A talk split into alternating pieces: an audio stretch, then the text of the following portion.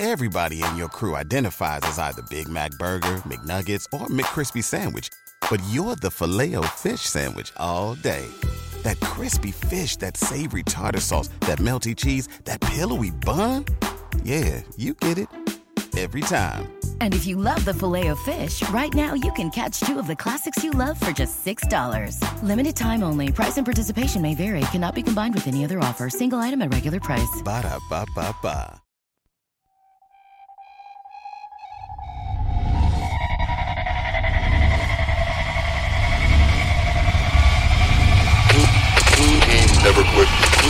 Never Quit. Team Never Quit Radio.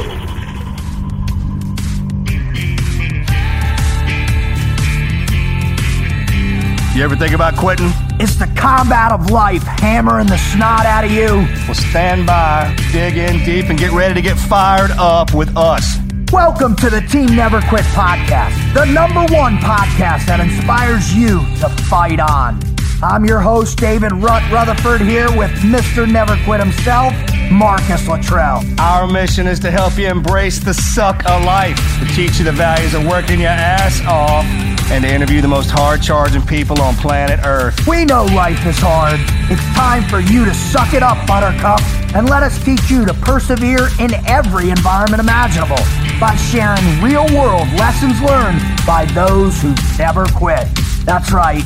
It's time, Marcus, for us to help them defeat the Well, negative you insurgency up, in man. their You lives. fired me up. Are you ready? I'm ready. Let's roll. Let's roll.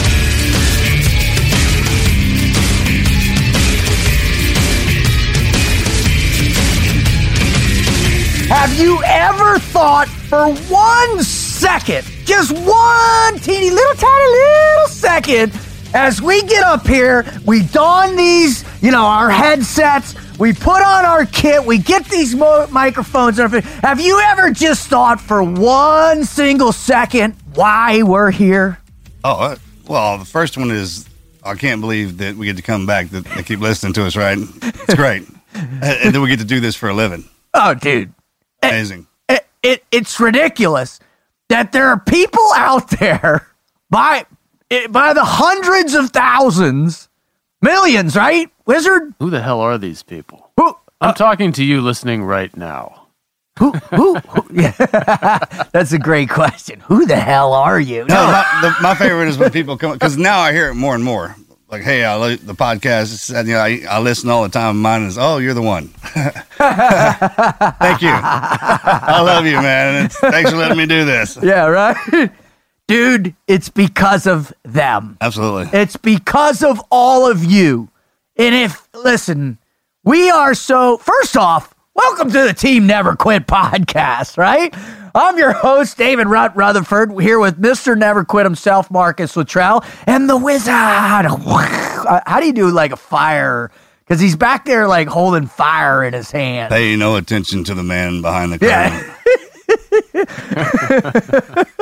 and that is that's what he says, right? Totally. totally. Pay no attention to the man behind the curtain, right? That's who the wizard is. Listen, we are so incredibly blessed and honored that you keep coming back because it's all of you that listen to our show, that are out there talking about it, that are spreading the message that we're trying to uh, get across to people that there is a place you can go.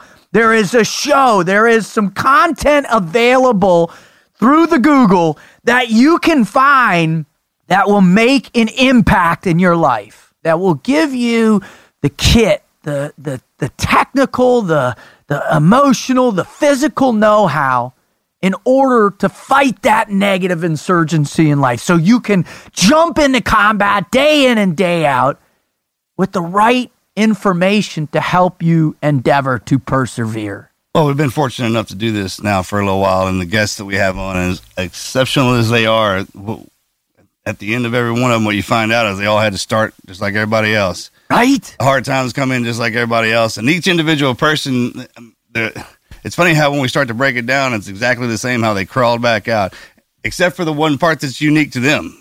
Right. You know what I'm talking about? And that's what makes it so awesome. Right. That's what makes it so awesome is that we believe the three of us and all the rest of us at Team Never Quit, we believe that everyone has a never quit story. Everybody has it in them. Everybody's born with it. It's a part of God's blessing. It's a part of God's grace. We all possess the traits, the qualities, the things that you need to never quit. Some of us just need to know that we have it. And that's why we do this show. If you want to know more about us and why we're doing it, go visit the website at tnqpodcast.com. Follow us on social media. We're all there. But more importantly, what I think is becoming the most substantial component, Wizard, of, of, of what we're doing is the community that's being created. And those stories, they're they're accumulating there, aren't they? Yeah, there's quite a there's quite a buildup of of I mean, and these are top just like Marcus was saying a second ago, how there's a lot of commonality in each one of our guests. I mean, at the at the the root fundamentals of what's being said, a lot of the same stuff over and over again. And what's really cool is, and it's also the topic of the show, you don't have to be famous or well known. It's just part of everyone's never quit story. And today we're going to show some of that, right? That's that's the beauty of this. We we for the second time in the history of the TNQ podcast, we are bringing on a listener write-in story, right? They she first wrote this sucker in and man, we read it last year and it was powerful. Well, today, again, we are bringing this person on. We're bringing Brogan on to tell her greatest never quit story because that's what we tell you we were going to do, man. It's we cool to finish ev- that. Huh? It's cool to finish that. That circle is complete. When, Oh! we, when we first started and came up with that idea, had her on it. You know, Mm-hmm. talking about how full circle, Oh, it's epic. starting something and finishing it. know. Well, we, we did it with Katie Uhlaender, and then now doing it again with Brogan. And I think this one even resonates, is going to resonate even more with our listeners because, you know, Katie, she was an Olympian, man. She had mm-hmm. she had really pushed herself, her, her her levels to that next level. Brogan is a is a is a person that is just living her life, man.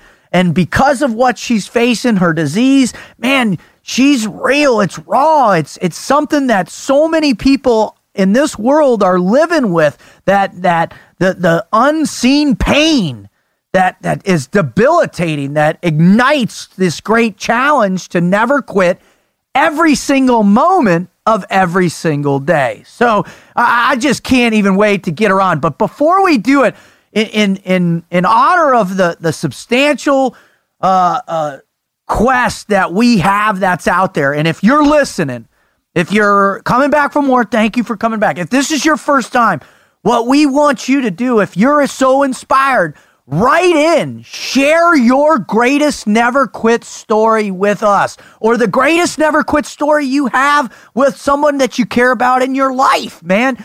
Write that story, submit it to it. If it's a great story, if it's something that touches us, and there's so many now, you know that we're going through them, but it takes us a little time. If it hits us in the in the heartstrings, there, we will read your story at the end of one of our shows. If it's insane, if it really hits us, I mean, really hits us, man, in the gotchas, what will we do, Marcus? Coming on. They're coming on.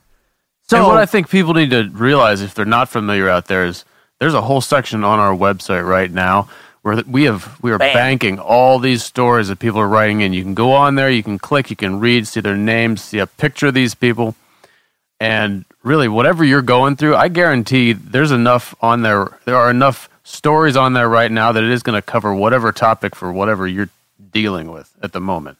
Absolutely. What I think we do before we get to bringing Brogan on, let's share one of these amazing stories. So, why don't you go ahead and read the one you pulled out for us? Yeah, we've got a couple particularly exceptional stories that we're going to also read. So we've got Brogan, and we're going to read a couple, uh, a couple more here throughout the show. So this is from Anonymous.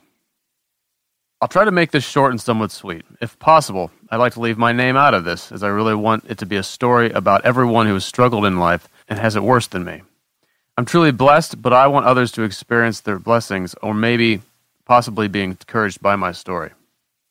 I was born to a mother who may or may not have used drugs during pregnancy. The doctors were quite sure that I would not survive after being born, as they saw many complications. I was club footed. That's where the shin bones of both feet are curved in a J like shape, where the bottoms of the feet are turned upside down. My intestines were all out of my stomach. The doctors had to put them back inside. They realized that I had paralysis in my face and many other complications. The doctors were quite sure I was blind, mute, and deaf. Basically, they planned for the worst. After being in the hospital for many months, I was released with the, with the doctor's surprise that I'd survived it all, but positive that I would never walk or talk. Wow. I was still being force fed as I couldn't eat on my own. I'll skip some of the other complications for the sake of time, although I wasn't supposed to walk ever. I started to learn to walk when I was four years old, though. I had and continue to have many operations on my feet and many other types of surgeries. I was being taught sign language at the age of, age of three and was enrolled in a school for the deaf. I started to walk better, and I literally remember the day I thought to myself, refused to go to a school that was different than my other normal siblings, in quotes. I made myself start to try to learn to talk. By the time I was in preschool, I was still using sign language and talking very little, but I refused to go to a special school. You have to understand, my dad was a former professional rodeo athlete. My brother was a state champion track star. And I had an unusual basis for comparing for normal. I had a few more foot surgeries in elementary and continued speech therapy. I remember in fifth grade, I decided to stop going to speech therapy as I was sick of being pulled out of class for more special treatment. Not saying that I was that that was smart, but that was just my mindset. I also decided I wanted to play football, and I, re- I refused to be a special case where they let me, in quotations again, stand on the sidelines as a charity case. Although I love those stories, I just didn't want to be part of that story. I worked hard and I ended up starting several games throughout high school as linebacker and halfback. I was five foot four, 130 pounds, but I just loved to hit people and I hit hard. Awesome. Did I mention the doctors said I wouldn't walk at all? I had multiple noticeable disab- disabilities by looking at me. I have paralysis in my face. I have, in my opinion, a slight speech impediment, and a few others that I'd rather skip over. Keep in mind, I've only talked about this a handful of times as I feel like I want to earn people's respect by being myself, not by sympathy.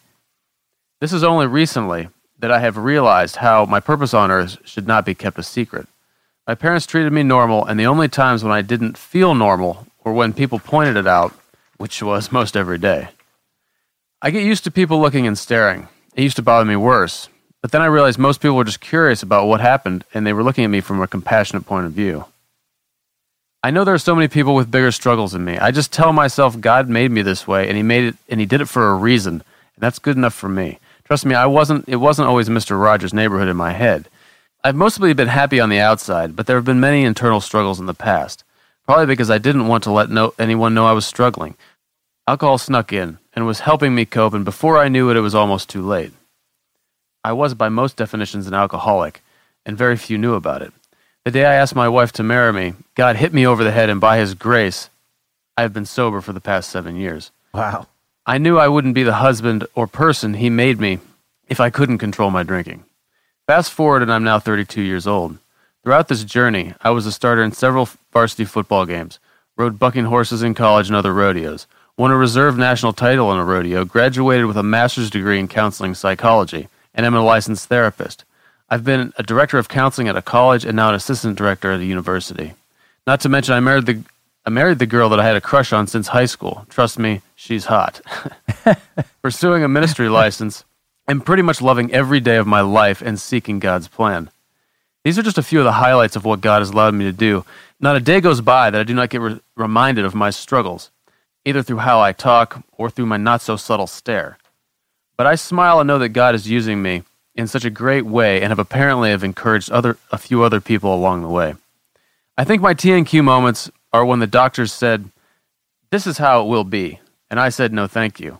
Specialists who said who said, "Go to this special school," and I thought, "Nah, I'll go where where my brothers and sisters go." Doctors who said, "You can't walk," and I said, "Wait until I'm laying those dudes out on the football field."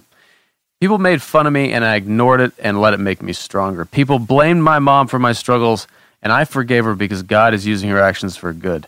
And essentially, every day is a never quit choice, which we all have. I'm no pushover, and God made me tough as heck, but I have a heart that God has used to help people. It never fails to sting a little when I'm, when I'm reminded that I'm different, but it's followed by a reassurance that I'm just who I'm supposed to be. The difference is that I never quit. I could have been exactly the guy that the doctors, teachers, specialists, other people said I would be, but I refused to be what those other people said that I was. Now I run everywhere, work out daily, I talk for a living. Not only am I a therapist, but I have taught several college classes and have been a youth minister. I'm not at all trying to put myself above anyone else with a disability or saying I'm tougher than anyone else in a certain type of struggle.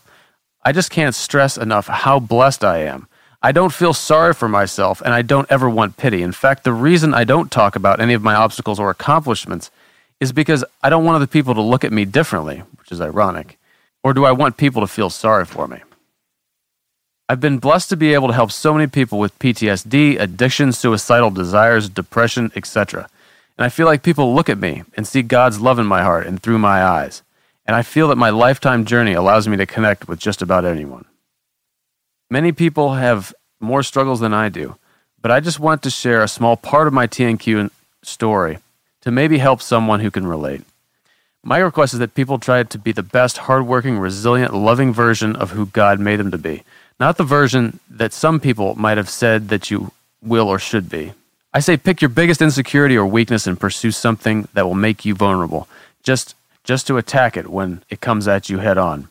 I'm insecure every day about how I look and talk and I'm just crazy enough to talk to people for a living and do public speaking almost daily.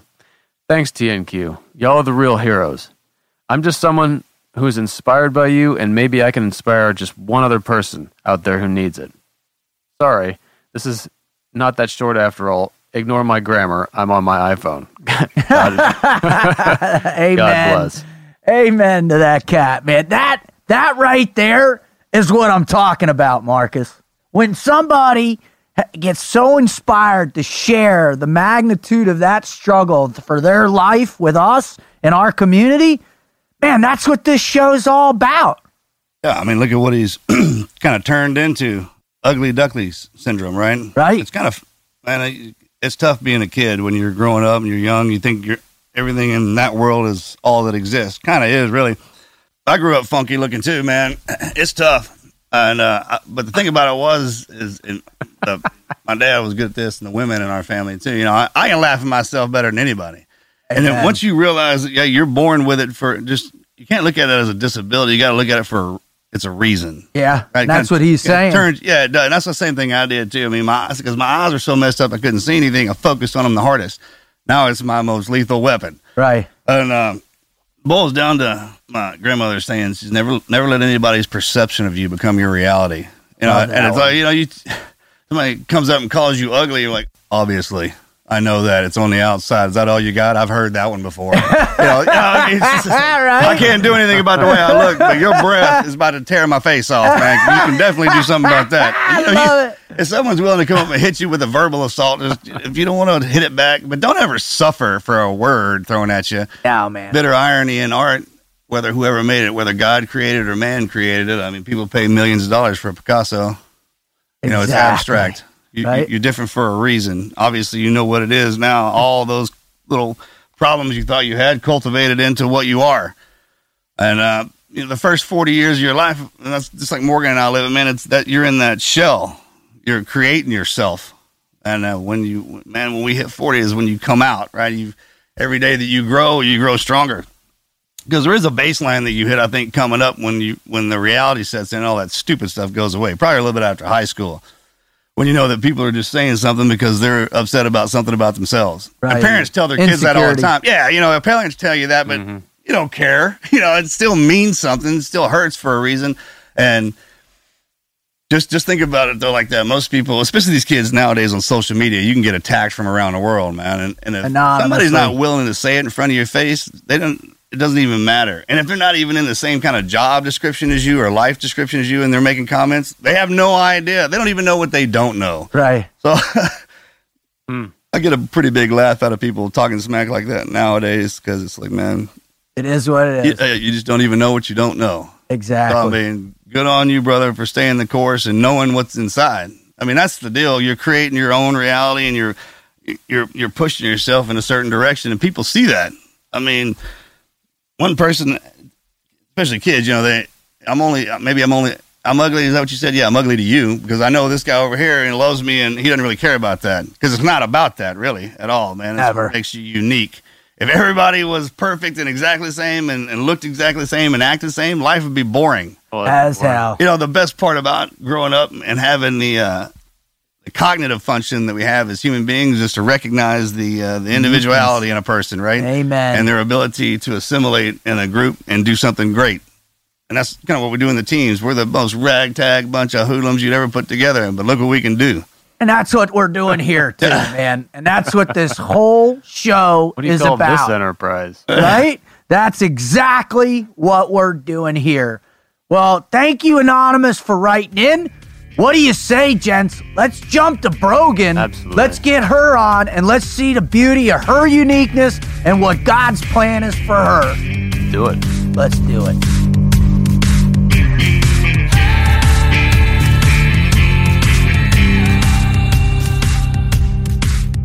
Marcus, it has finally happened, brother. I told you it would. We've talked about it. Do we have the start date to right now? Well, we we yeah, June Should. third to right now. now, you know, well, that's not quite fair because we did bring Katie on, and she was a write-in listener before. But because she was an Olympic athlete, because of all that, I think that got lost in the shuffle a little bit. But this one, but this incredible woman, man, this person started with a write-in. We read it. The wizard gave us that one. We read it, and man, that tore me up, man.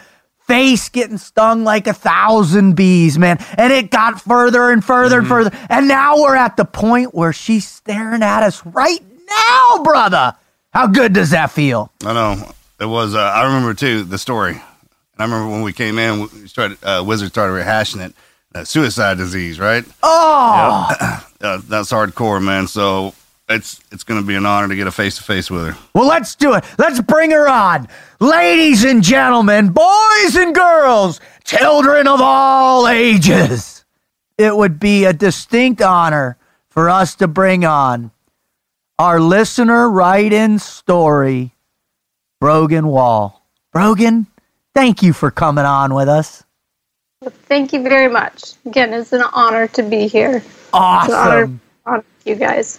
Well, we appreciate it more than you can know. I, we know it's early there, eight in the morning. It's a little bit uh, for us. I think ten o'clock is kind of early nowadays. Back in the day, it wasn't so early. All right, but now that we're podcasters, that's a real thing. Still waiting for that to sound cool. I gotta it tell will, you, to you, that- wizard, it get a- will never sound. Now sound that I can see you, I remember uh, Rut when he he had the inflectionist is in his voice and the way he reads the stories is is pretty impactful. But now that we get to hear your voice and put it to these words, it, it, it you know it's kind of now it's even It makes it heavy. right. It's pretty Makes heavy, it right? super heavy. But before we get too heavy, before we we get into the the whole meat and potatoes of why here, you know what's got to happen, don't you, Brogan? You know we got to get warmed up, don't you? Oh, yeah. All right, so you know what's coming next. The Mad Minute. All right, now listen, this is the funnest part of the show. We love doing this more than anything. Heck, we had Lance Armstrong on just a little bit ago, and his his answers were hilarious, man. And we had Bernie Kerik on. We've had some of the funniest ones we've ever had of the people you just don't expect because you know what? Quite frankly, people don't think about these questions that much. And that's why we ask them. All right. So, Because they're important. because they're super important they're in our day to day lives Yeah. that we know these this information. So, Brogan, are you ready for the Mad Minute? Where am Uh, all right, here we go. Marcus, fire away. All right, give me your high school mascot. Okay, so I went to three different high schools. So we were the San Clemente Tritons and Dana Hills Yes. uh, Dolphins, and then we were uh, Capistrano Cougars. Wow. The Trident, they the made your down Dolphin, the- and the down the huh? That's all the way down the coast, right? It is. All right, Wizard, fire away. All right, let's see. If you could choose to raise one person from the dead, bring them back from the past to walk in the modern world, who would it be and why? One person from the dead, bring them back. Gosh, like somebody fun or like The Jesus. The Jesus. That's who He's I'd already bring coming back. back, so you but get is he somebody else. already back? I mean, like he raised from the dead, you know? I mean, so wouldn't Jesus technically be already alive? I like the way your brain thinks That's what, right that's what. I said. That I was like, ah, awesome. All right, we, we know he's coming back, so we can skip him. So, I, Go with, uh, I'd bring John Candy or, or Jim Belushi back.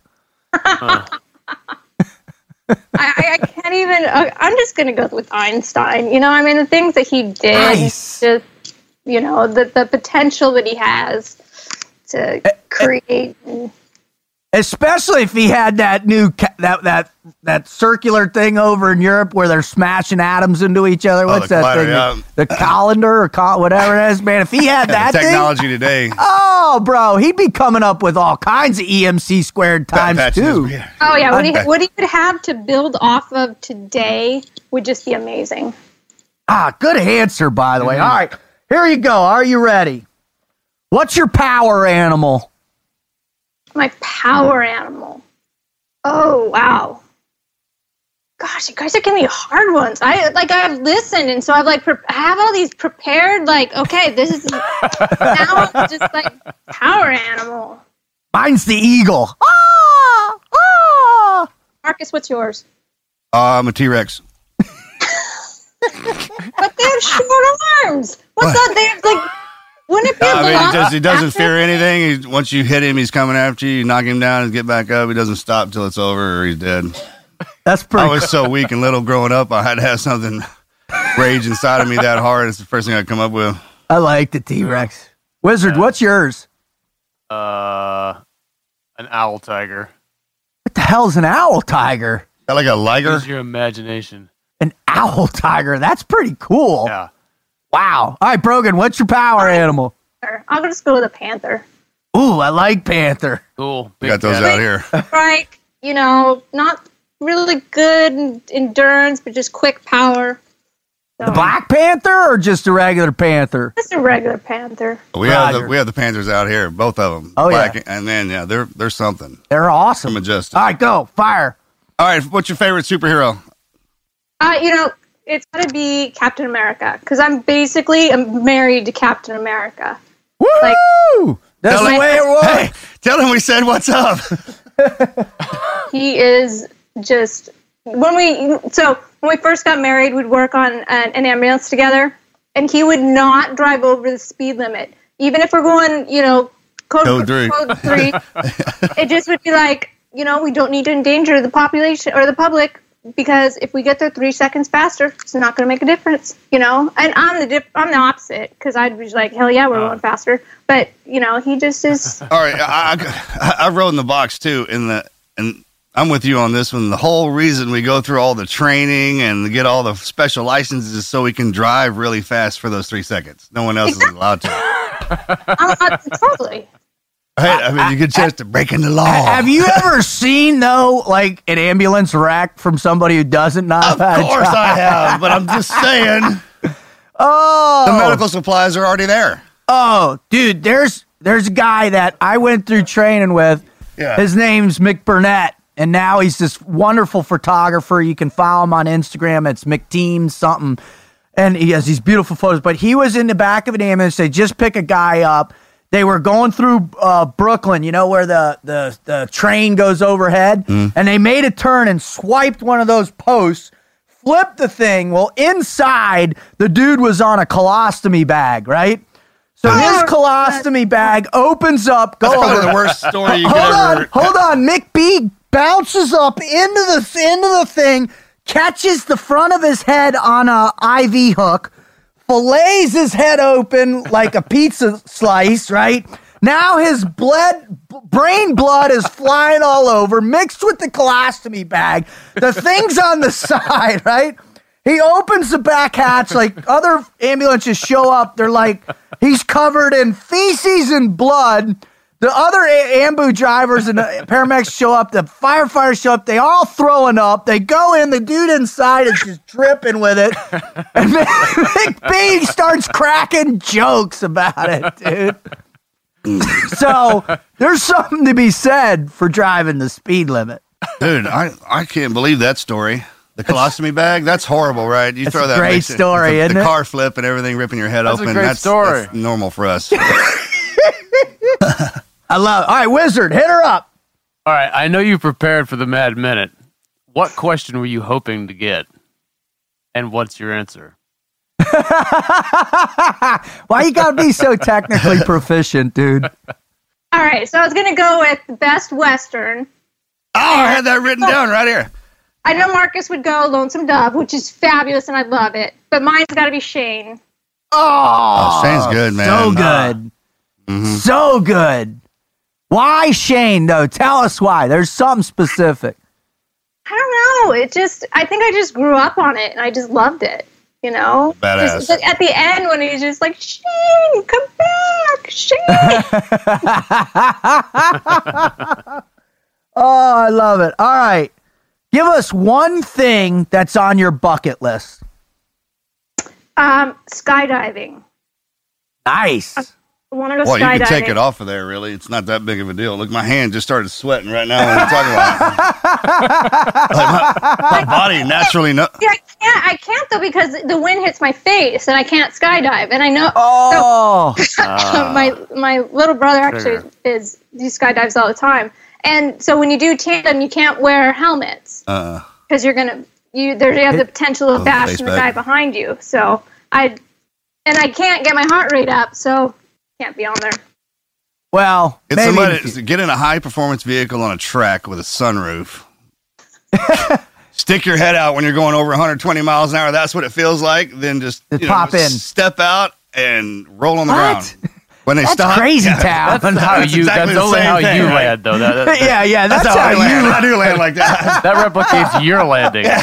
I've never stuck one ever. Oh. Awesome. All I right. did Well, say in in the ERs and nurse did take care of a girl that she had she had landed. She was doing tandem. Actually, ironically, it was the year they were doing a memorial jump. A year they a year previous, her brother had died skydiving, but she landed with both feet, snapped both ankles, and came in as a patient. But she didn't want her jeans to be cut. They were her favorite jeans, hmm. and so we tried to get them off, and they were angulated so bad that I couldn't get her out of the jeans because um, they without giving her enough more. And because I keep thinking that every time you say you land wrong on your feet. What was what? What'd she say? Obviously, she told you that her brother had passed doing it the same thing, and then she's in there with a what bilateral Fib- fib frac- fib, fib Yeah. fractures, maybe a femur. She said, she said, "Don't tell my mom, or she'll kill me if she knows I was doing this today." don't tell my mom. Don't worry, we won't. We won't. Yeah, no. Oh, Yeah, I that's remember when the when they pulled when they finally got me off the mountain and we were coming back. They uh, I had those Under Armour uh, trike shorts on. Yeah. That's the only thing that's really kind of made it. And he cut those things. She uh, the flight medic in the in the dock cut them right off me. And remember, I, I, I kind of had a hold of him like that. I was like, man, I sure wish you wouldn't have cut my pants. that was the coolest thing I could say after all that.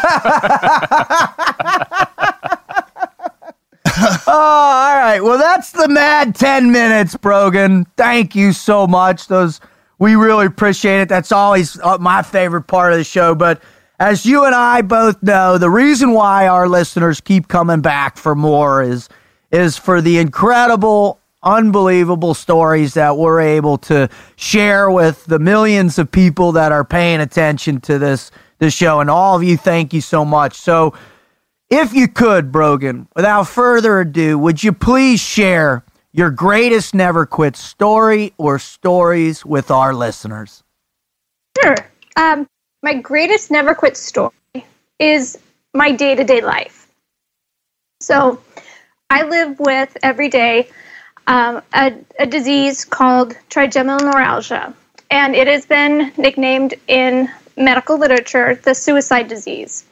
And it is um, it's a disorder of the fifth cranial nerve, and it's in the face, and it comes out kind of basically through uh, through about the ear, into the eye, into the nose, into the mouth, and there's three branches to it, and it basically feels like there's lightning, stabbing, searing, raw pain that uh, goes in like as if you have a raw exposed nerve and someone is just stabbing into it and just digging into it. And it Oh, just hits you just smacks you down like the hand of god and it's just out of nowhere. Just you'll be going on with your day and it'll just come and smack you and it'll be five, ten, twenty times a day i mean to the point where it's like you're getting cattle prodded in your face and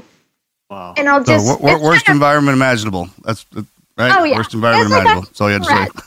I just, it's, it's like I just scream out of nowhere. And my family's aware of it. So they're just like, okay, we just kind of, you know, move on after I scream. And people who don't know think I'm insane. And, um, you know, but you just, you just have to live with it.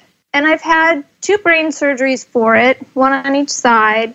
And and then I've had four other surgeries where they did a glycerol which is an in, injection uh, to deaden the nerve into the face. The, the injection goes up in the cheek, into Well, the does that- trigeminal. I'm sorry to interrupt, but when they hit you with that in the trigeminal, they're trying to deaden it, but does it do anything like a stroke? It, didn't do any- It Uh, didn't. All right, good. Um, and and that's one of the things they can do is actually just cut the trigeminal nerve, which will make you look like it was stroke. But then there's the potential of actually still having the pain. Pain, right? Because the nerve will jump over and find it, or you could have phantom pains. A lot of the guys when they, when they, when you're messing with those bundles, especially up in the cranial, good lord. Oh yeah, and so so I got on top of this horrible suicide disease, I got the rarest, most possible horrible side effect that there could be, um, which is anesthesia dolorosa, which is numbness and pain. And so that's the one where I, it feels like I have acid burning on my face with a blowtorch on it 24 hours a day, seven days a week. And that, that intensity comes and goes. So, like right now, it's tolerable, but it's still there. Still feels like um, it's it goes in between the acid burning and then like you're just laying on a, a piece of ice, so you're just frozen. And then any wind or anything just feels like you're being pelted by uh, frozen rain or hail. And and that and then the the eye this when I, when I describe it, it's just so overwhelming to describe. It feels like I'm just making this up. But the eye feels like I've got just habanero sauce in it with sand in, in my eye. And oh.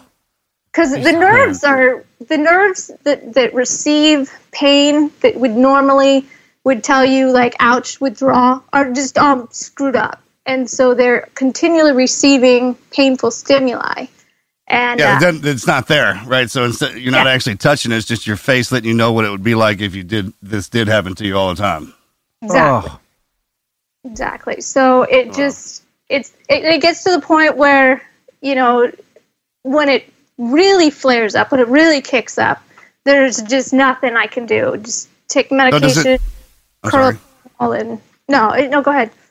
When you sleep, obviously, uh, when you go into that dormant phase into the REM, when you get up eight in the morning and we're talking, does it activate more as the day progresses?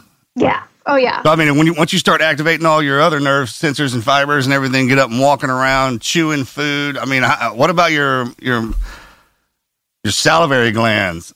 I mean, I, I would imagine with when it coming around your face like that, it activates into your nose, into your mouth, into your throat. God dang.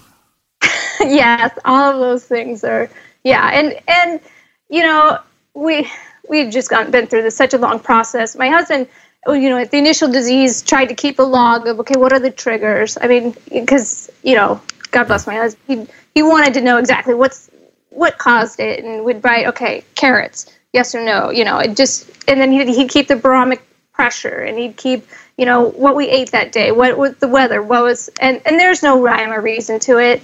I mean, I'll eat cold carrots. Four out of ten will set it off, and you know, I've learned not to mess with it. It it doesn't it doesn't like to be played with. So- Wow, I. I, I like the way you say it doesn't like, and you, it's actually got Part of its own. Its Part own. Yeah, that's how I own look at all my problems too. That's it's part of the package. yeah. Brogan, how where where did this start? How long have you been dealing with this? so it started when I was about 25, actually, and um, I was pregnant with my first daughter. It was the first flare up, and it was for about a week, and it was just absolutely bizarre. And I had pain in my face, and um, went in to the doc to the dentist because it was the pain was right above, uh, like where my canines would be, uh, underneath my nose. And dentist said, you know, your teeth look fine, nothing's going on there. Um, and then so I went, just went to a whole bunch of different doctors. And so they couldn't do really any of the testing because they couldn't do CT. They didn't want to mess with the baby. But eventually, I was at work. I'm an ER nurse. And uh, one of the doctors I was working with just was kind of watching me all day long, and he diagnosed it. And um, and then it then it went away, and it went away for like three years, and I never had it again. And I was Wow. like, that was maybe a fluke. It was when I was pregnant, maybe some hormones or something, and um, and then it was gone. And then it happened again, and, and they diagnosed it as trigeminal neuralgia at the time, but then since it went away, we just kind what of were you like, doing when it happened again? um, just living. I mean, there wasn't anything that set it off. Um, and but the pain came back, and just at that time, then it was the more shocking, stabbing pain, more more trigeminal, typical trigeminal pain. And one of the things that's prop that's hard with this disease is it doesn't always present the same. So it would, and the, the pain for quite a few years would do that, where it would, the it would present itself for about six weeks. I would go on medication, be anti seizure meds, most likely Tegretol, and um, and I would quit work, come home, do a little, you know. The, the meds make you just kind of like a zombie. It's like walking through mud, trying to think, and um, and then go back to work, live my life, have fun, go back to skiing, go back to doing you know triathlons, doing all that stuff, and then Yeah, let's let's let's pivot real quick. Let, w- could you paint a picture of what your life was like before this? Because I, I- we, we, you know, you, you said, and when we read your story before, you, you had an incredibly active life. Your family's f- professional athletes. Describe what your life looked like before. before.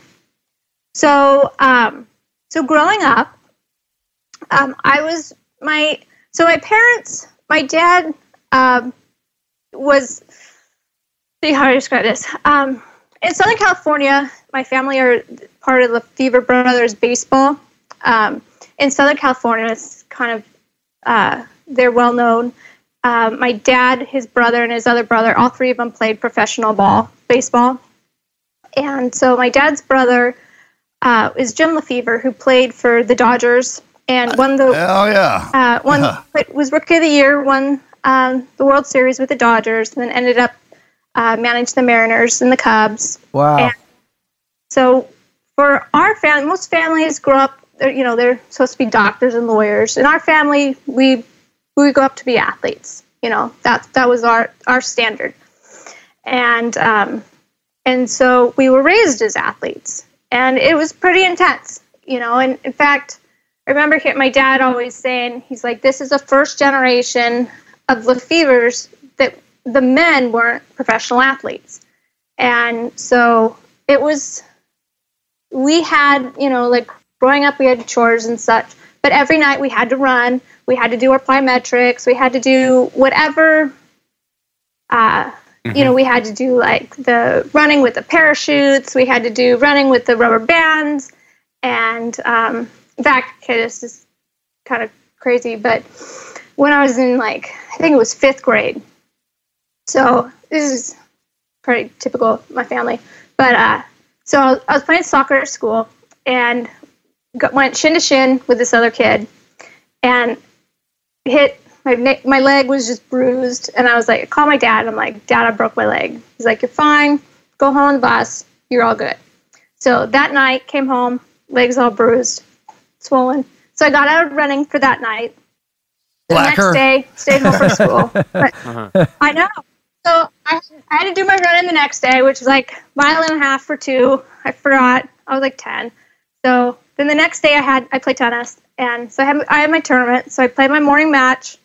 Second match, then I was like, my leg was like swollen and purple. I'm like, that's it. So I sit down on the ma- on the court. I was like, Dad, my leg is swollen. I mean, my leg is broken. So he's like, fine, take you to the hospital. So we go to the hospital. Doctor's like, your leg's broken. Puts a cast on it. so then, um, so then, so we go home, and he's like, "Yep, Brogan found a way to get out of working out." and That's to awesome. the day he points out that it was a hairline fracture. Wasn't a real break, just a hairline fracture. Oh yeah. Uh, Oh, yeah. Yeah. I love it. So Oh, suck yeah, it up. It wasn't that bad. It's only a hairline.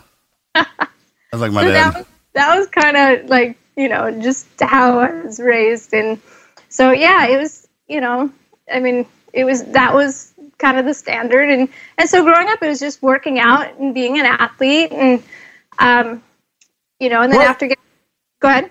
What what made you want to get into the healthcare system? What how did that happen and become, you know, become a, a nurse and in particular an ER nurse? it was always a passion of mine. I just loved it. It was just one of those things that I always wanted to do. And, um, you know, my, uh, I met my husband. He was stationed at Camp Pendleton. He was a corpsman with the Marines. And so, you know, we moved up to Whidbey and, um, and that brought us up to Seattle. And uh, it just, it worked out great. And, you know, they had a volunteer fire department up here and, I did my firefighter training, so we did volunteer firefighting together, and we did high angle rescue and swiftwater rescue, and it was just that was our thing, and we just loved it, and we had you know our time, and so and that just kind of everything evolved from there, and so we we planned our life together. So you know he always said you know when I was with the Marines, I spent enough time with the guys. Now I want to spend time with my wife, and um, you know so we all of our time off, we went skiing, we you know would drop the girls off at school, go ski for the day, come back.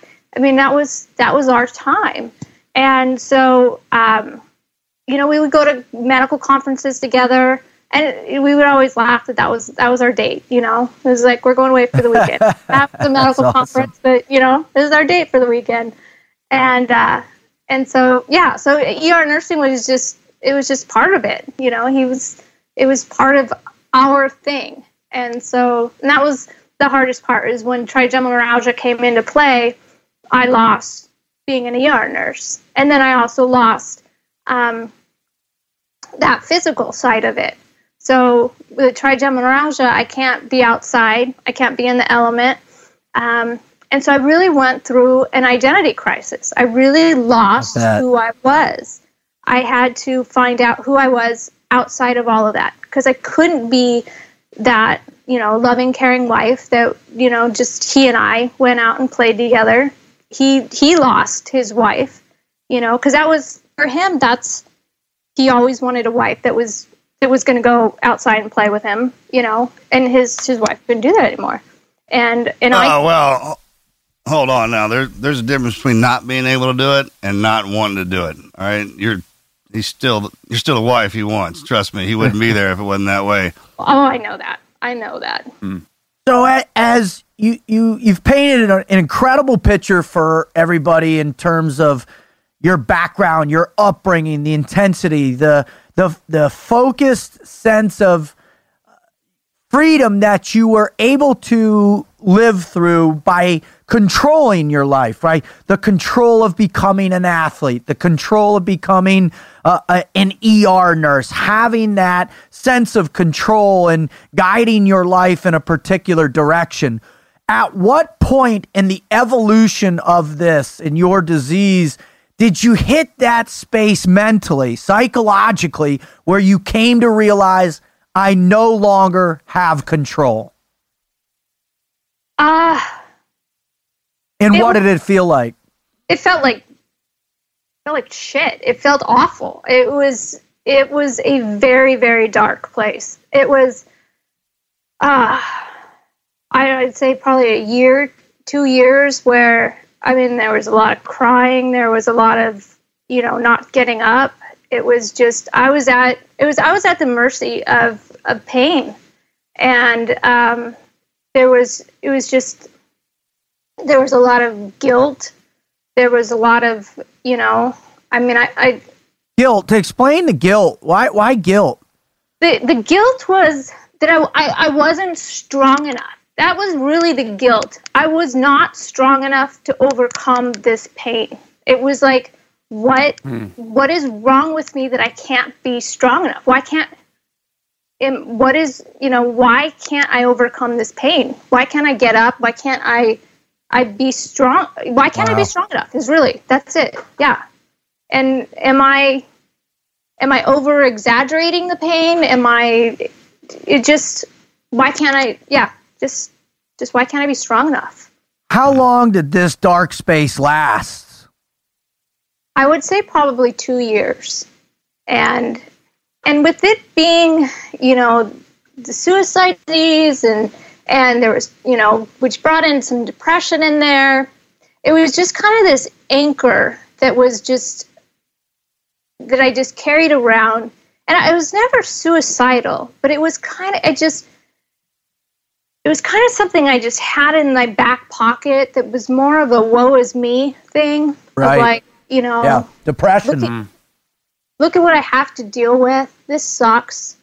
And, you know, and so to your next question, which I'm, I'm assuming is what changed. No, What not quite yet. Slow down. Slow down. In this space, because what, what what we're really a part of here is is the team mentality, right? I mean, with our backgrounds, where we come from, Marcus and his brilliant analogy that you know at, at his greatest strengths or weaknesses is where his his his his crew can cover down on his back on that. That's the way we think. How quickly in your shift into that hopelessness, that that sense of despair, did your team, did your husband, did your kids begin to cover down? And what types of things did they say to you? Or What was the stuff they used every day to keep you in the fight? they were there. They just they were there. You know, it was my husband was amazing. Um, you know, it was just constant. I love you. The girls love you. We're we're here for you. Um, you know, my parent, my mom. Bless her heart, though. She just, I gotta love her. But uh, it, she'd call me. How you doing? Still in pain? Well, gosh, we're, we've been praying for you. How come you're not better?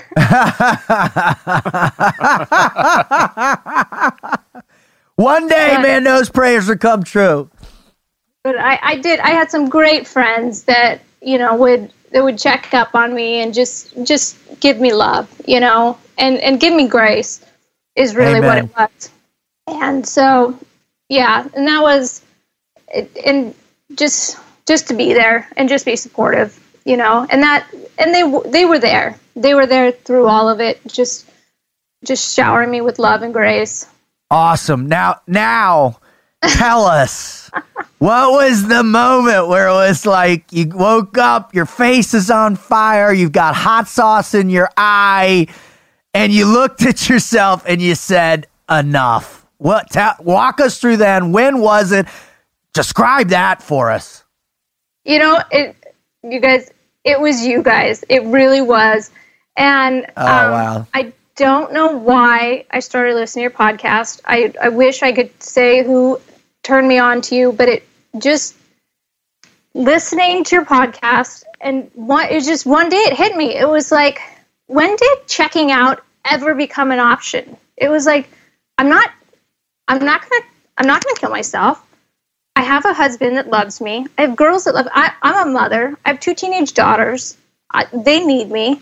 I I have to be there for them. I need to guide them. Yeah, I can't play tennis with them. I can't do the things I wanted to, but I, I still need to be there for them. And I they I still need to guide them and teach them. And it was just the actual thought of when did checking out ever become an option? Hmm. Huh. just that sentence saying that sentence was was the moment that it switched and Love it. and that was it and so and the other thing is you know it was looking at the disease in that uh, and I'm going to use micro and macro. My husband hates that term. We love it. You know, looking at it from that macro perspective of just going, you know, I'm in my mid 30s, I'm going to be in pain for the rest of my life. How am I going to deal with it? But then taking it down and going, okay, I just I'm going to deal with this day by day. The sun is going to come up tomorrow. I'm going to go through tomorrow. And then I'm going to go through the next day and the next day.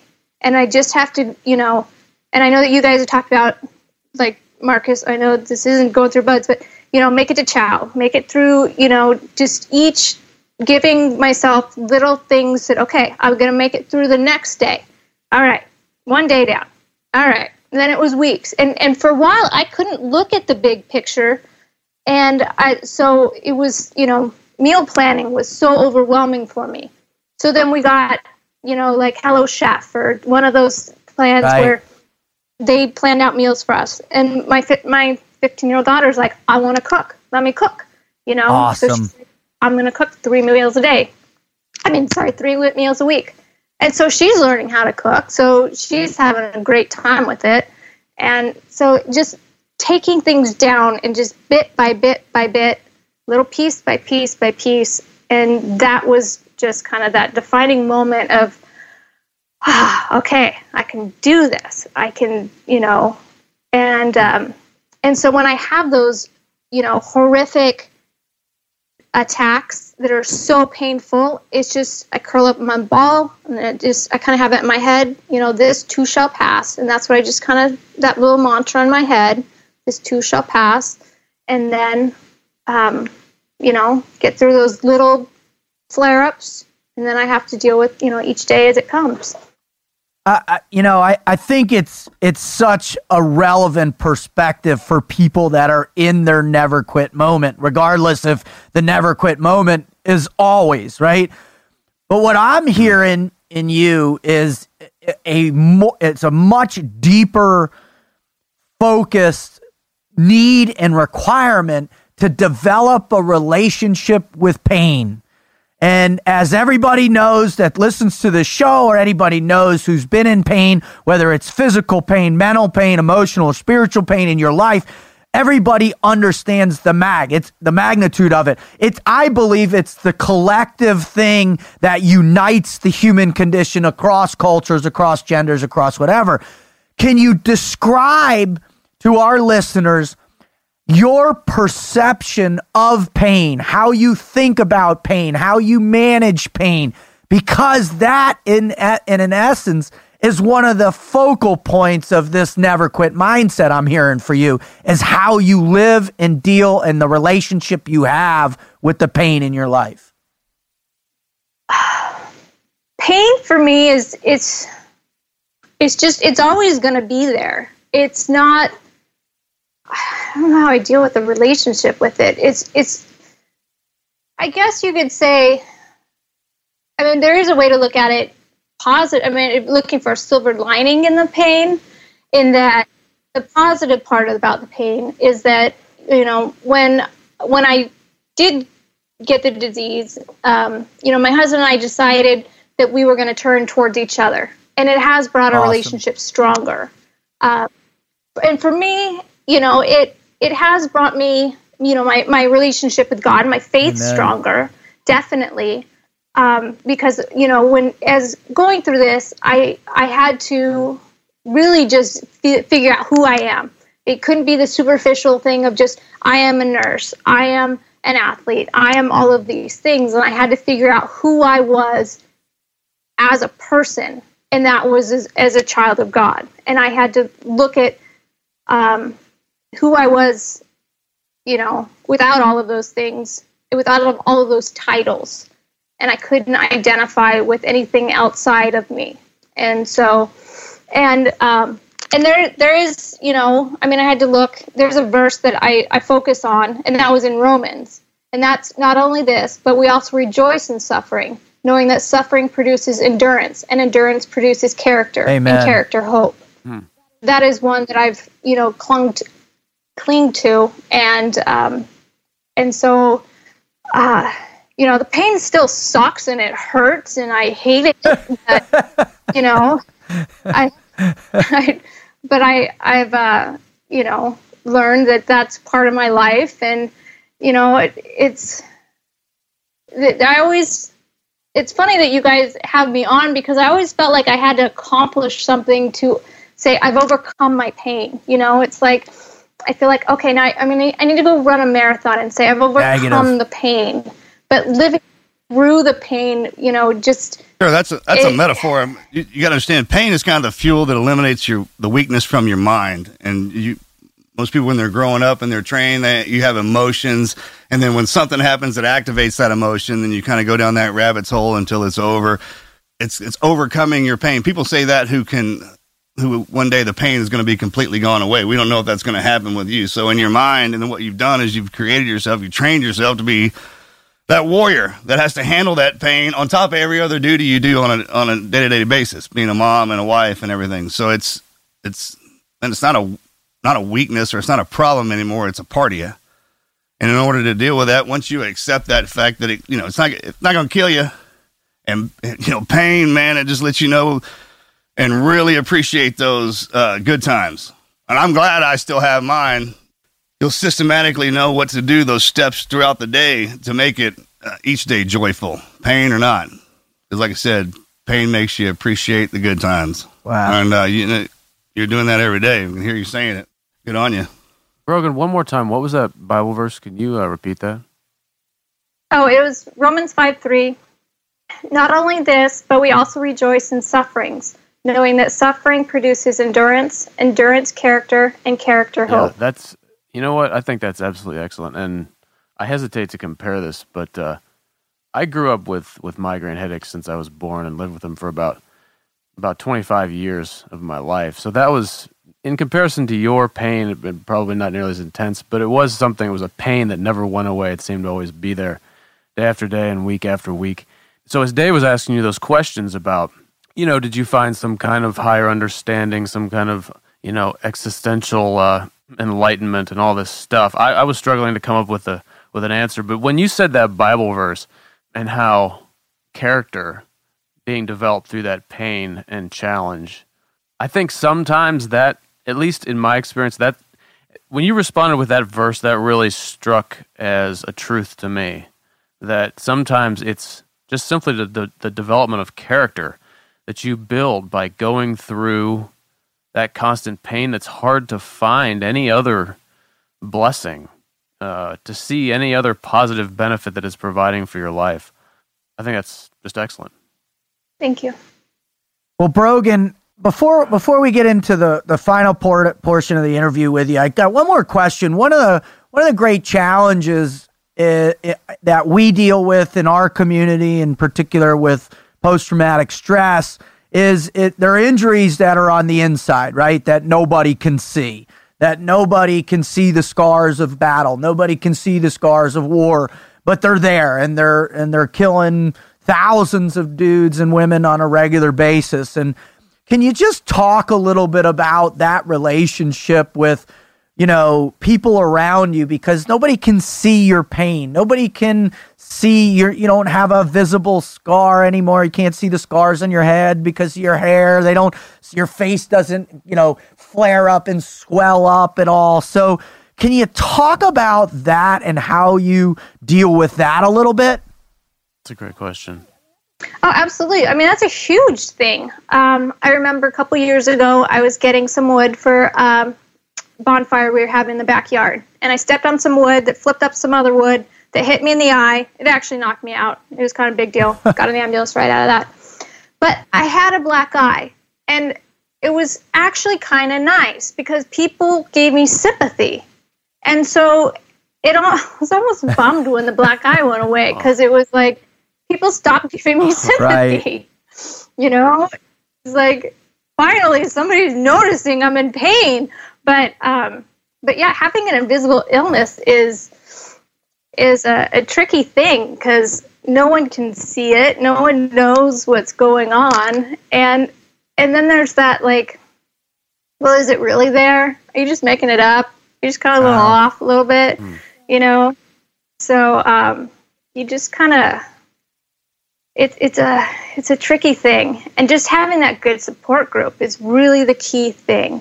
and that's I, I got to go back to the support group. That's that's the key for it, because um, without that, I don't I don't think you're gonna you're gonna do Hey, well. um, that really reminds me of. I wanted to ask you again because we sort of touched on this earlier. You were talking about the support group and uh, the people around you, your friends and family. You had said uh, the most important thing is just to have them be there, just to just to be there. Can you amplify on that just a little bit? Explain a little more in more a little more detail because I think people who are around others who are you know listening to this show who suffer um, they really want to, who are otherwise unable to help this person solve whatever difficulty they're going through. Can you describe, just in some detail, what those people around you have done to just, quote, be there for Great you that question. have been most effective? Uh, some examples, just, you know, just thinking of you. Um, you know, how are you doing? Um, I know my mother in law is one of my best friends, and she has been there from the beginning and has just been, um, you know, just call and say, How's your day going? You know, nothing, um, nothing is, there's nothing, uh, there's no catch to it. They're not, there's nothing expected of it. And and it's it's hard with an invisible disease people in a chronic disease you know people understand for about three days and then it's Wow, okay why aren't you better? time. you know? It, it really is.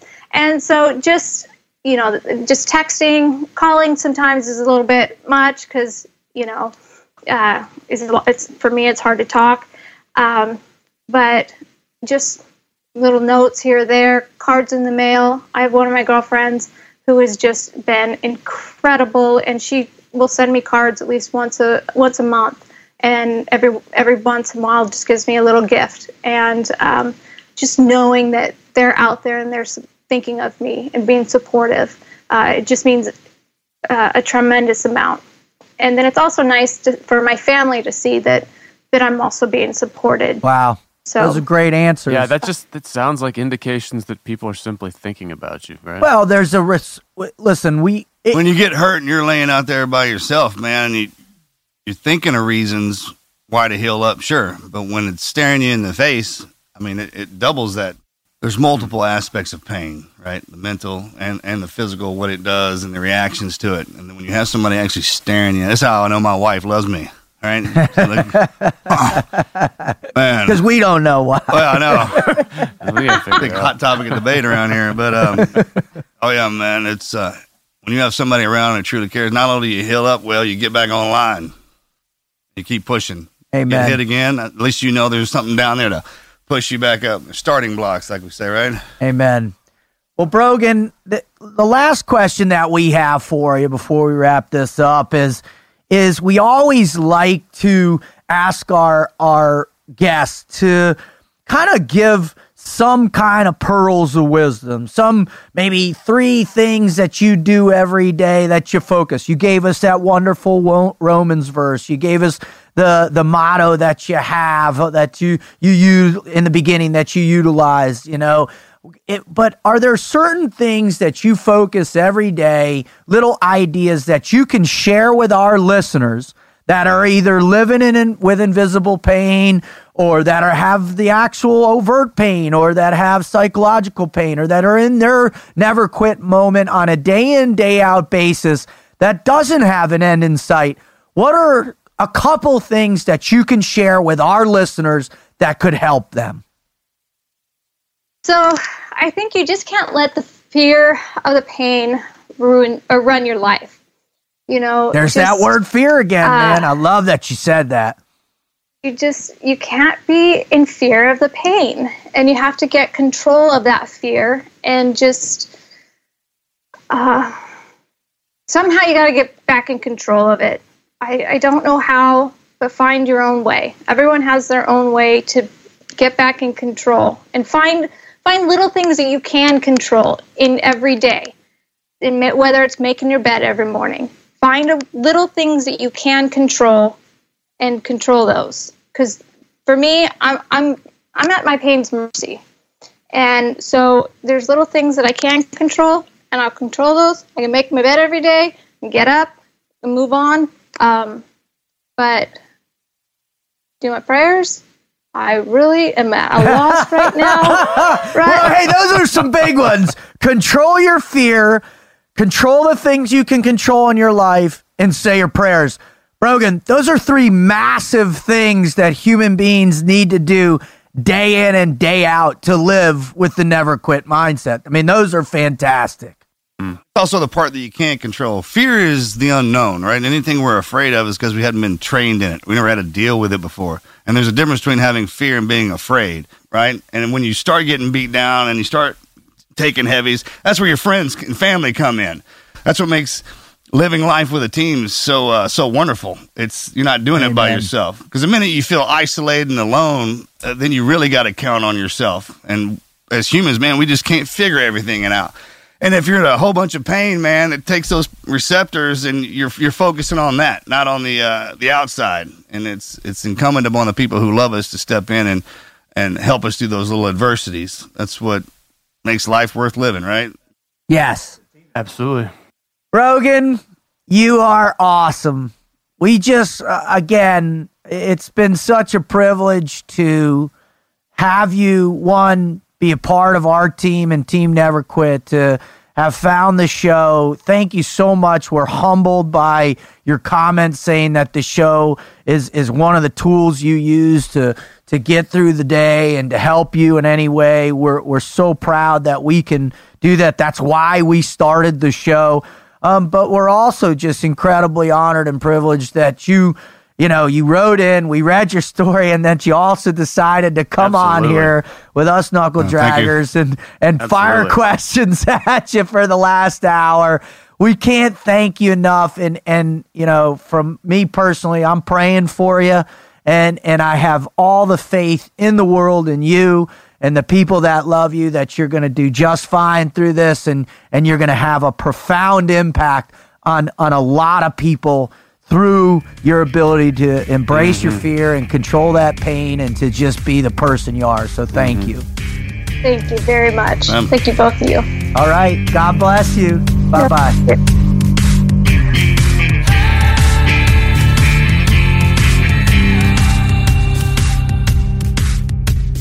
I gotta tell you, man, listening to Brogan's story and listening to her and, and what she said, man, that that's moving. That that hit me in my core, brother. I mean, that's a powerful, powerful woman right there. all the medical training everything that we've been through and a lot of the stuff that we've seen nowadays, you know, it's kind of one of them deals. It's hard to stay alive Right? with some kind of a semblance of peace. There's things out there that people don't even know about. I mean, who's even heard of that, right? We studied it. and that- that- Put that together. I mean, there's I think that's one of the most difficult situations there is. When she was talking about how she suffers internally. I mean, there isn't much external um, evidence that she's suffering like this, and to be going on day after day after day after day after day No end in sight. with no end in sight. That is, it's amazing. I'm I'm so glad that she wrote in and that we got to talk to her to really expand on her story. Huge, huge. like uh, it's as if her- senses are turned up on high, right there in that one spot. Super right? high. You know what I'm talking Yeah, super high. She's on about? 11. Yeah, the lo- it's broke off. Yeah, right? Right? knob, that knob's broken. God She's living in the, the full blown, like. You start messing around with uh, the neck surgeries, looking Oh. looking for something. she is a true, true, courageous, heroic woman, man. I'm so stoked that she, she wrote in. All right. We're going to shift a little bit of focus right now before we wrap the show up. And this is uh, all about listener write ins, listener participation. Well, this listener has taken it to a whole nother level. He's a college professor with a PhD. He's the director of Master of Arts in Intelligence and Security Studies at Augusta University. This is Dr. Craig Albert. Now, this what's amazing about this cat. This guy heard our our our podcast, right? And decided that it would be beneficial on an academic and I'm sure probably personal level, on an academic level for his students to understand our show, to listen to the show, how it relates to his course study, which I can't wait to find out how he tied that in, and then to study it and get a survey that he's going to read off and talk about the answers on. Bro, that's pretty cool if you ask me, right? We've been introduced to academia. We, we are academia. We, wait, we are We- academia. We are academia, bro. Next level. Crossing the streams. Hey, hey, twenty dollars to the first one of us who's sitting around a kid who's like, I got that, I got this teacher who makes me read fifty pages, and now I got to read. this- I have to listen to this absurd podcast. I'm quitting. I'm quitting it. I'm dropping this and now I got to listen to these guys talk about I don't even know what because they're so fired up. It's giving me a headache. All right, let's bring him on, man. Let's get him on here. This is Dr. Craig Albert.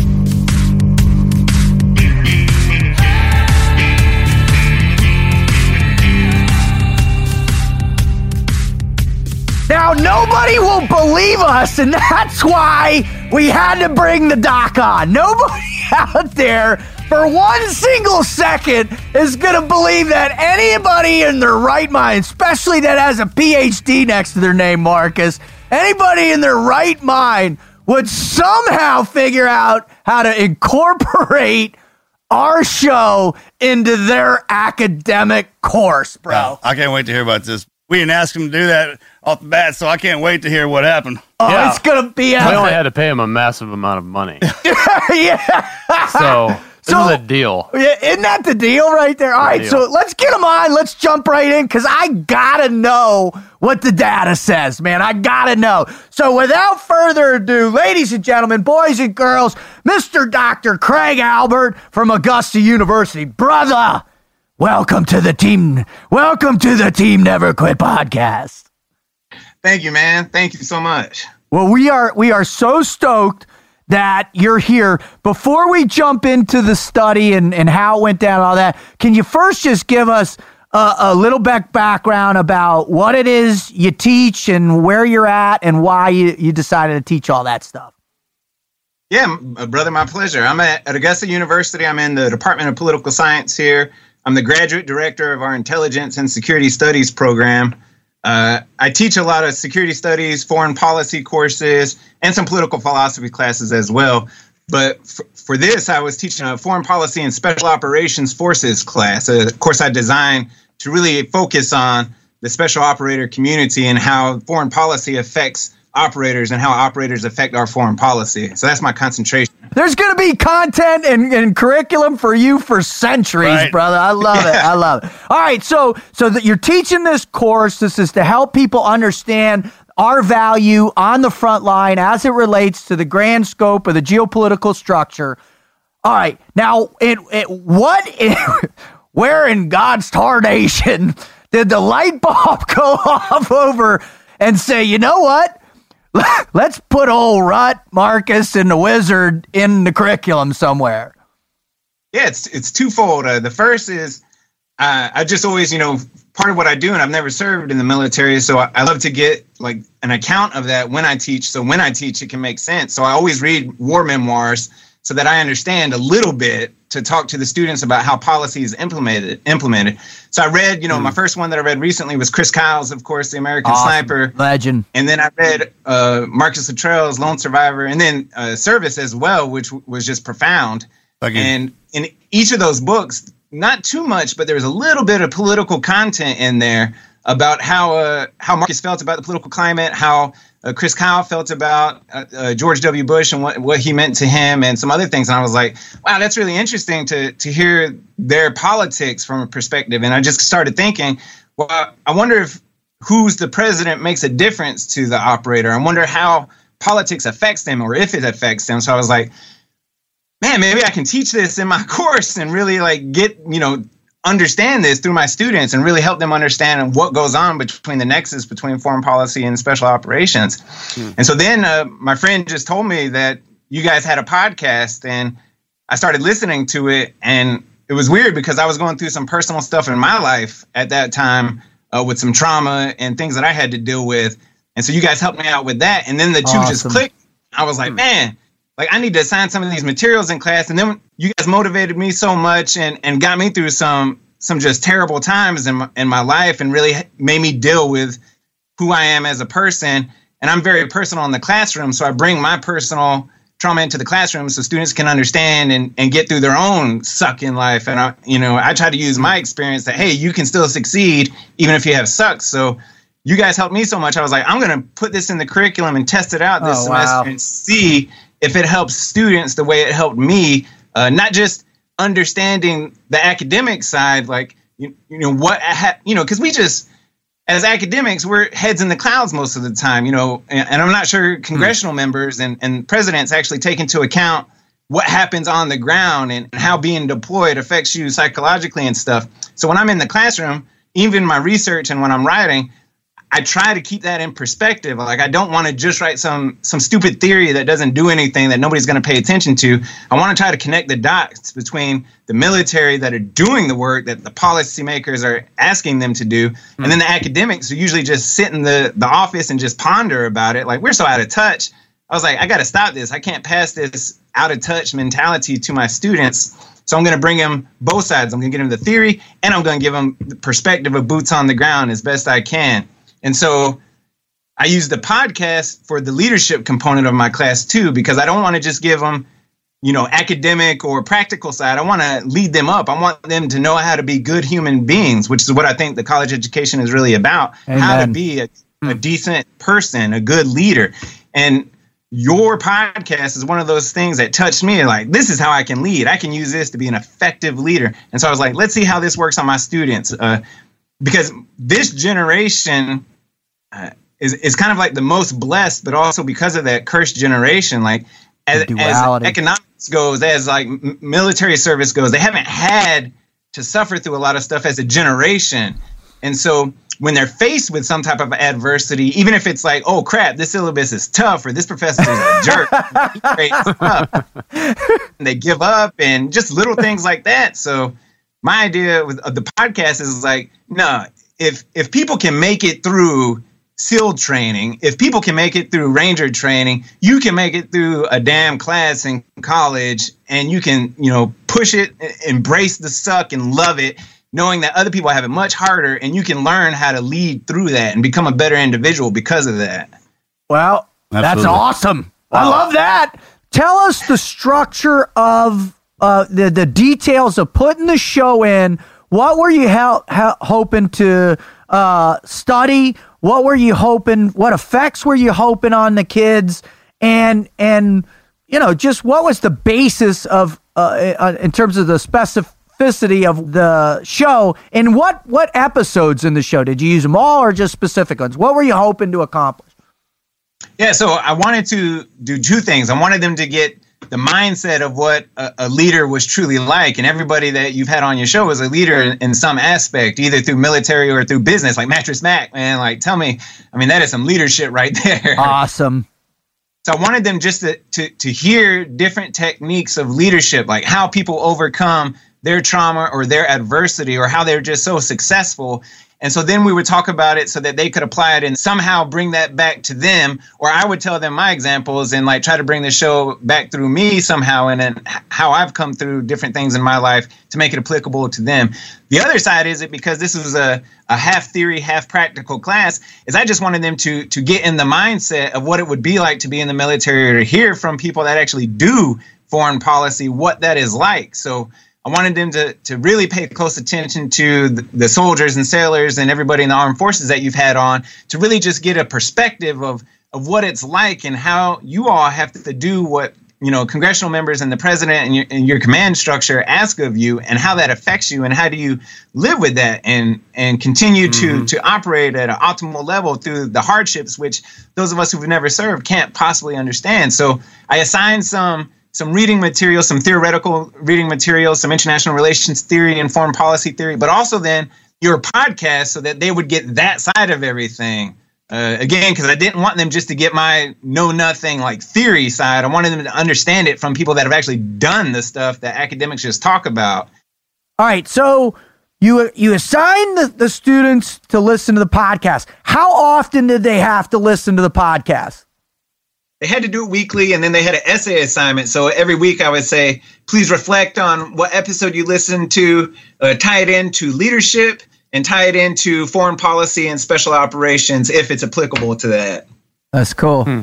Interesting. All right, so give us the results that you found. Obviously, I, I, you know, th- this is a really killer idea, and you said you found some, you some good positive is- results of this. Yeah, amazing results, uh, statistically awesome results. Of one of the questions, how useful were your podcasts in understanding handling adversity? Over 50% of the students said very or extremely useful. That's top tier right there. That's That doesn't happen, huh? yeah, that, that's half the class that says yes, this is working. Nothing. And, and and anything I've ever done teaching is half the class say, yeah, that worked to do that. So that Very that's cool. amazing. Uh, and, and what's more so, nobody said it wasn't useful. That's the first time any survey or any research I've ever done where nobody responded negatively. None of them. Wow, Uh, at That- all. It's that- somebody's lying. Yeah, that's- why you got to go there, dude? Well, my whole life I've just been the experience. You know, I mean, somebody out there is Somebody's gonna say, you know what? I, I actually, I was that guy, so I know you're there. It's all right. I love you. I actually, when we first went up on iTunes, man, one of our very first reviews was R- Rutherford makes me want to stick a gun in my mouth and pull the trigger. His voice. So that's pretty cool. That my voice didn't want to drive any of your That's why he's so students nuts. fired up about this. he had a whole class lecture on you, brother. That's awesome, dude.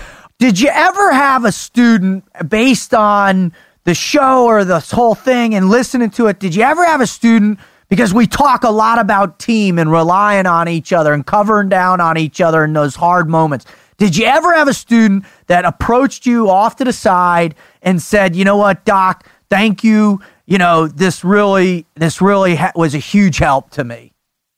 Yeah, absolutely. I had I had one in particular where they were. I'm going to use the plural just so I don't reveal anything about the student, but uh, they came to the office and said that they were ready to give up on the semester, that everything was too hard, that they just couldn't take it anymore, and they were coming to to seek my advice about how to finish out the semester. And on the way, they listened to an episode of your podcast in the car. Uh, and by the time they got here, their entire perspective, positive, motivated, ready, they recalibrated literally in the 20 minutes it took for them to get here from wherever they were. Your podcast changed their life. I mean, they were done. They were done with the semester. They weren't going to turn in the rest of the assignments. Wow. They were they were done, and they the the show kind of made them feel bad about, and this is a good thing, made them feel bad about wanting to give up uh, on the academics at, at that point in the semester. So by the time they got here, they said I was going to come and seek your advice, but Marcus and Rut already gave it to me, and so now I'm motivated. Well, I'm I was like, we could I'm glad I could be of service. That's awesome, man. That's awesome. All right. The final thing we want to know is, you know, obviously there's a big, the big, you know, I don't, I don't know if it's the talk, but the big consensus, I think, for our generation, older generations, is that this up and coming generation needs help. They need somehow to instill the grit and fortuitousness back into them in their psych, their how their psyche and how they approach the challenges of life. How along with this show do you intend to do that, Doc? Well, first, I'm very empathetic towards them. Uh, so I do believe that they need to be toughened up. I think most most Americans uh, need to be toughened up a little bit, myself included.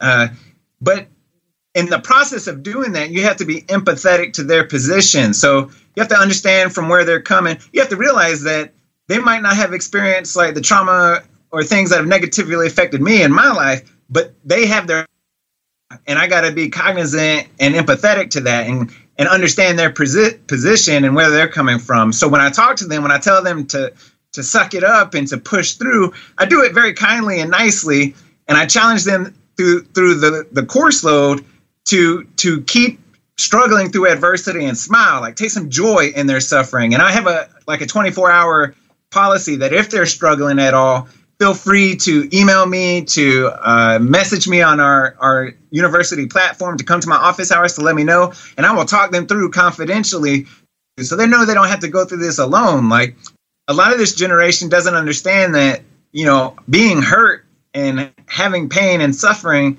is normal and it's part of what makes you who you are. You know, like Amen. Be, being beat down by the failures in my life and the pain I've experienced makes me who I am today. Without the pain, I wouldn't know the joy in life. I wouldn't, without being hated, I wouldn't know what love is truly about. And without that suffering, I can't grow as a person. And if it wasn't for pain, I wouldn't know how to love my wife in the proper way to, to connect and understand what the human condition is. And and that's what I try to tell my students is you're not messing up if you're hurting or you're failure. You're failing. Uh, a person isn't defined by how many times you fell or by how many sins you committed. Uh, a person's defined by getting back up from those failures, Amen. uh, by by understanding and being self-aware that they've made mistakes, and so now you don't cower out of that you make amends and you say, I messed up and I'm going to fix that. And that is okay. And that's how we become better people. And you're right. That that's my job. It's not just to give them an understanding of, you know, what the Bush doctrine is or the Obama doctrine is. It's, it's to tell them what the human condition is. And, and we're, you know, we're full of pain, but we're full of love. And it's perfectly normal to, to experience both of those. That's what makes us human. That's why we're not animals because we can rationalize what pain is and how we experience it. Well, I ask them this: when you're sitting in a room with somebody and, and it's quiet, you look over. Who, who do you want to go talk to? Who, who would you want to hear from? The guy who's been through it all, right? And when you when they ask, you say, "Oh, it's a Navy SEAL." It stops right there. What they want to hear are the stories that it took to get to that. You talk about a Hollywood celebrity; they want to hear the stories behind the celebrity title. And if that's kind of what you're aspiring for, man. You want to go out and have those crazy stories, so when people hear your title and they walk up to you, you can deliver. For sure. Well, Doc, brother, thank you so much, man. You are one hell of a, a person. You're one hell of a, a professor. We're, we're so grateful that you chose our show to include in, in the development of these young minds and these young souls. Uh, we can't thank you enough. And, and please keep in touch with us. Let us know if the data keeps showing it's working and and and if you you know we just we we're so fired up. And if you could just one real quick where can where can people our listeners find you online and find the course you're part of and and maybe follow you on on social media? Yeah i'm on uh, facebook and twitter at uh, uh drcd albert. Uh, they can just type in augusta university. Uh, i have my own profile page through the university we're a very military friendly university. So if anybody's out there looking for a degree, I hope you don't sh- mind a shameless plug. But no, please. My program right now is in intelligence and security studies, and and and we cater to people wanting to to be a better analyst at, at their position. So they can look me up on the university website, augusta.edu, or through Twitter, Facebook, and uh, I'd, I'd love to help anybody. Uh, get through the education system and just talk people that that might not know how how to do it. So if i can help your community out help you with anything please let me know. Like don't hesitate to pick up the phone and call and i'll be i'll do what i can immediately. Awesome doc. Very cool. Thank you so much brother. God bless you. God bless all your students and uh, we'll be in touch in the future man. Yeah. drive on. Thank y'all. Yes sir. Bye-bye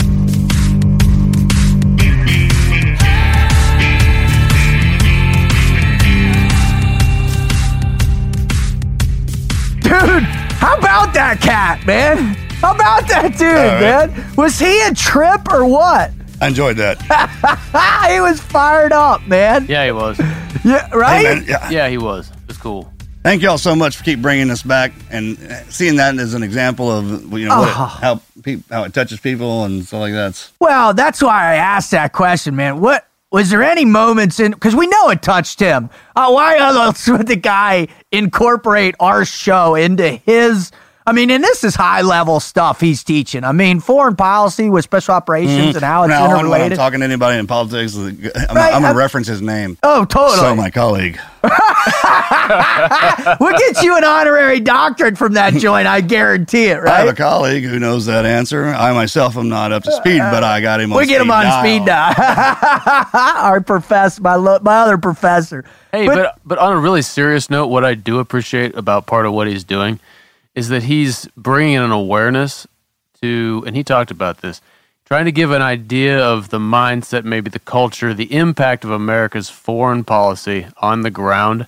Because in my mind, that's an extremely important thing that we need to it needs to be increased in the American consciousness because right now the percentage of the population which is in the military or connected to some of the military is it's it's it's minuscule, right? It's like less than one percent. Is that Yeah. what the figure is? And in special operations. less than one percent. And if you contrast that against, say, something back to World War II, where almost every single American citizen was connected to someone in the military during that war, the wars that followed that. I mean, particularly with the draft. What we've lost now is is a connection between the implications of the of America becoming involved in a conflict in a war and when the American public loses an understanding of what it really means to go send our bombs, bullets, and blood to another country, that is extremely dangerous. So I can really appreciate him trying to put some level of consciousness into these young people in his class. Absolutely. Well, I, I- I think your point's uh, well put, Wizard. Absolutely. He's he's doing his his students a tremendous service. No, Not he's only teaching them, man. Straight shot. he- he- yeah, he's meant not only is he teaching them credible quality information with the use of the TNQ podcasts, I might add, but also he's inspiring those those students to be better people and and more conscientious about the greater scope of what being an, a good American means. Absolutely. Yeah. Well, listen. So far, this show, I got to tell you, I'll, I'll- when, when you think about our listeners, and, and again, Marcus and I were just talking about right before we got on and pinching ourselves, and man, it, it's them that are bringing life to this thing. It's them that are bringing this great community to this thing. It's them that are taking the ideas and the stories of these guests and they're expanding on it, not only into their personal lives, but sharing it with people they know and love that are struggling, sharing it with students, sharing it with their firehouses, sharing it with their mm-hmm. police units, sharing it with their platoons, sharing it with their kids. And that's the beauty of what Never Quit is all about. Is that shared collective pain that we all have. And so what I, th- I thought we would do is is Wizard you found another unbelievable story, but we'll we'll read just one more before we sign off uh, on this show. One more listener write-in story and and I'm telling you this one's gonna gonna shake you. This is from Colleen. I'm a victim and survivor of childhood sexual abuse. It is the first time that I've ever written those words. Your podcast on Lara Logan was particularly inspiring and moving to me. People will speak to sexual abuse, but do not truly speak about it. Lara Logan went in depth, not only about her experience, but about the long term effects. I've always wanted to share my story, but I've not really known how to share.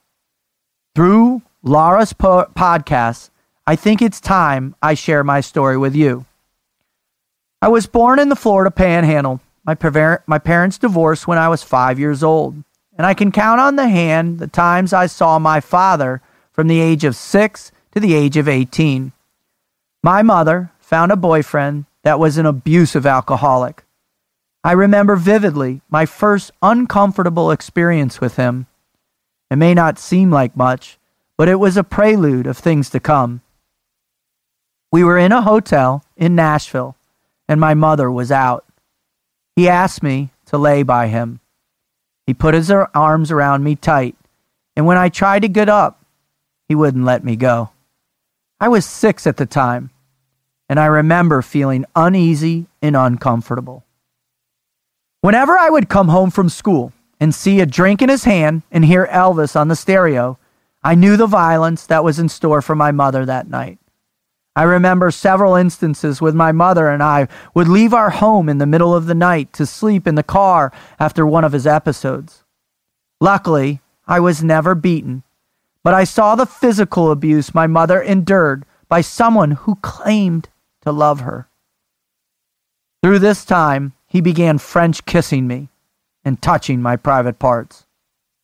He would tell me that my mother would not love me anymore if I told her what was happening. Thankfully, we left before this escalated into more, and thank God he never penetrated me. But there was one night where he got drunk, destroyed furniture, and beat my mother while I listened upstairs in my room in bed. He told my mother that he knew she could not give him any more children and that he was going upstairs to make more on his own. I was probably nine or 10 at the time, and I knew what this meant. I've never experienced terror like this in my entire life. I screamed for my mother as loud as I could, and I rem- remember her yelling, No! at him. He made it partially up the stairs, but somehow his mission was diverted, and thankfully, nothing happened. From that night on, I slept in my regular clothes. I thought if he tried to take my clothes off, I would feel it more and I could scream for my mother.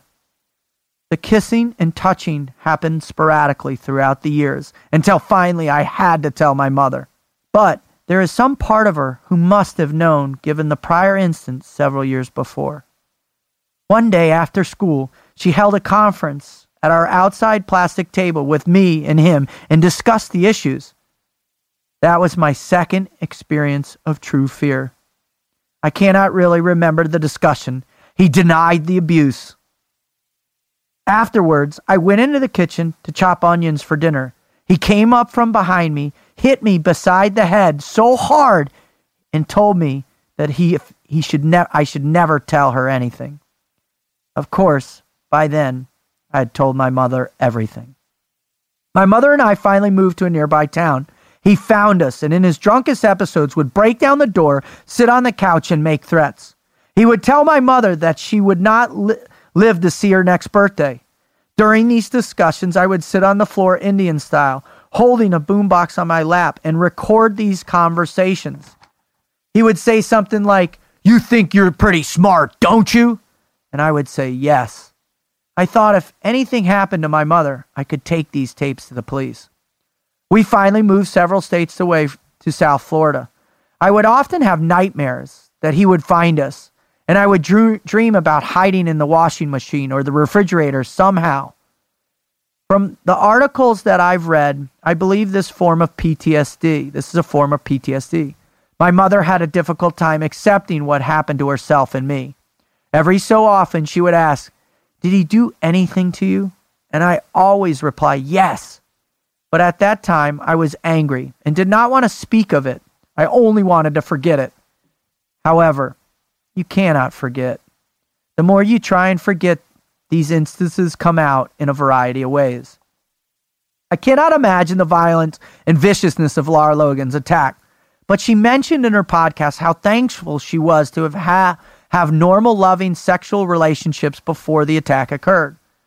I can testify that trying to figure out how to have a loving sexual experience after years of manipulation is difficult. Thankfully, I found my husband and told him snippets of what happened. He accepted me with compassion and no judgment. For that, I am forever grateful. So, what became of me? During those troubled years, age 6 to 12, I always loved school and swimming. I liked the gratification of getting an A when you studied hard. He would often say, Why you got them head in the books? You're only going to get knocked up by the time you're 15. For whatever reason, my stubborn 10 or 11 year old self took that as a challenge, and I thought, I'll show you and make something of myself. I graduated top of my class in college. I then went on to the law school at the University of Miami and graduated top of my class there. I'm an attorney at a national law firm and I'm up for partner this year. However, my struggle with the demons continues. I often feel that somehow I have an invisible scarlet A that my colleagues and others can see. But I try to remember that I've surpassed by uh, I have surpassed by upbringing and deserve a seat at the table. Several years ago I got into endurance sports and I've completed a marathon, two ultra marathons, the 5K Tampa Frogman swim across the bay twice, several 60 mile bike rides, and a half Ironman. These events help me push through my experience and break me down. I always say that and in these events, you live a lifetime because you experience the ups and downs of life during that eight hour or so period. I've recently felt compelled to tell my story and would like to find some way to tell children that are going through similar things that they can make it through it. I finally let go of the anger that others had. I have finally let go of the anger that others had it better and that my childhood experience wasn't normal. I want these children to know that abuse is not, should not dictate their future. I will not lie, it is harder for those of us who've come from abusive homes to be functioning adults. These children will have an extra hurdle in life. However, it is possible with hard work and dedication to make something of yourself. Thank you for Lara Logan's podcast. It finally pushed me to put my story on paper. Thank you. Colleen, you're a true hero for writing that in. This year's seen a lot of women stepping forward to come out of the shadows from abuse, and a lot of men as well too. We commend you that you have stepped forward. We can't imagine the grief that you've gone through, but thank you so much for writing in and sharing your story. There's no doubt in my mind that someone somewhere will hear your sentiments and will be inspired to do the same. That's mm. why we do this show. I want to thank all the listeners. I want to thank each and every one of you for taking the time out of your day, out of your life to spend a little bit of time with us and with our guests. Without you, we wouldn't do this show. And we all came together for that mission itself to provide you with something that's going to help you develop the never quit mindset that's inside you, the never quit mentality that you're born with. And hopefully, this show in particular has done that. I want to thank God, my family, my friends, and I want to thank Brogan. Brogan, your courage, your confidence, your conviction, and your ability to live with pain is inspiring, and it will always be inspiring. Thank you so much. God bless you in your struggle. Oh yeah, Colleen, you're a warrior, all right. Now sometimes you got seems like you got to go through that training at a young age with, with with some of us, but I fucking hate mutts who pick on. God, I'm so fucking mad. Doesn't it make you disgusted at the male gender? Dude, you know those pieces of shit. They don't do that like crap that? in front of guys like us. Man, dude. You, biggest fear I have. All y'all, I mean, you see it, they're, they're coming out and they're telling their stories and they're making amends. They're making this thing right. And that's the way it should be. I me mean, too. Hashtag guys like, me man, too. we're freaking out here. We got your back. We got your man. You guys start beating on you. I mean, just, I can't even talk. I'm so pissed. Damn it. Yeah, I'm, I'm sorry that happened to you, but I'm proud. I mean, look at what you've accomplished. You're a standing testament of how, what you can do. It's not a mark. It's not a, a staple when you get hit like that at a young age, man. Just like we said, your starting block. You got to start running early.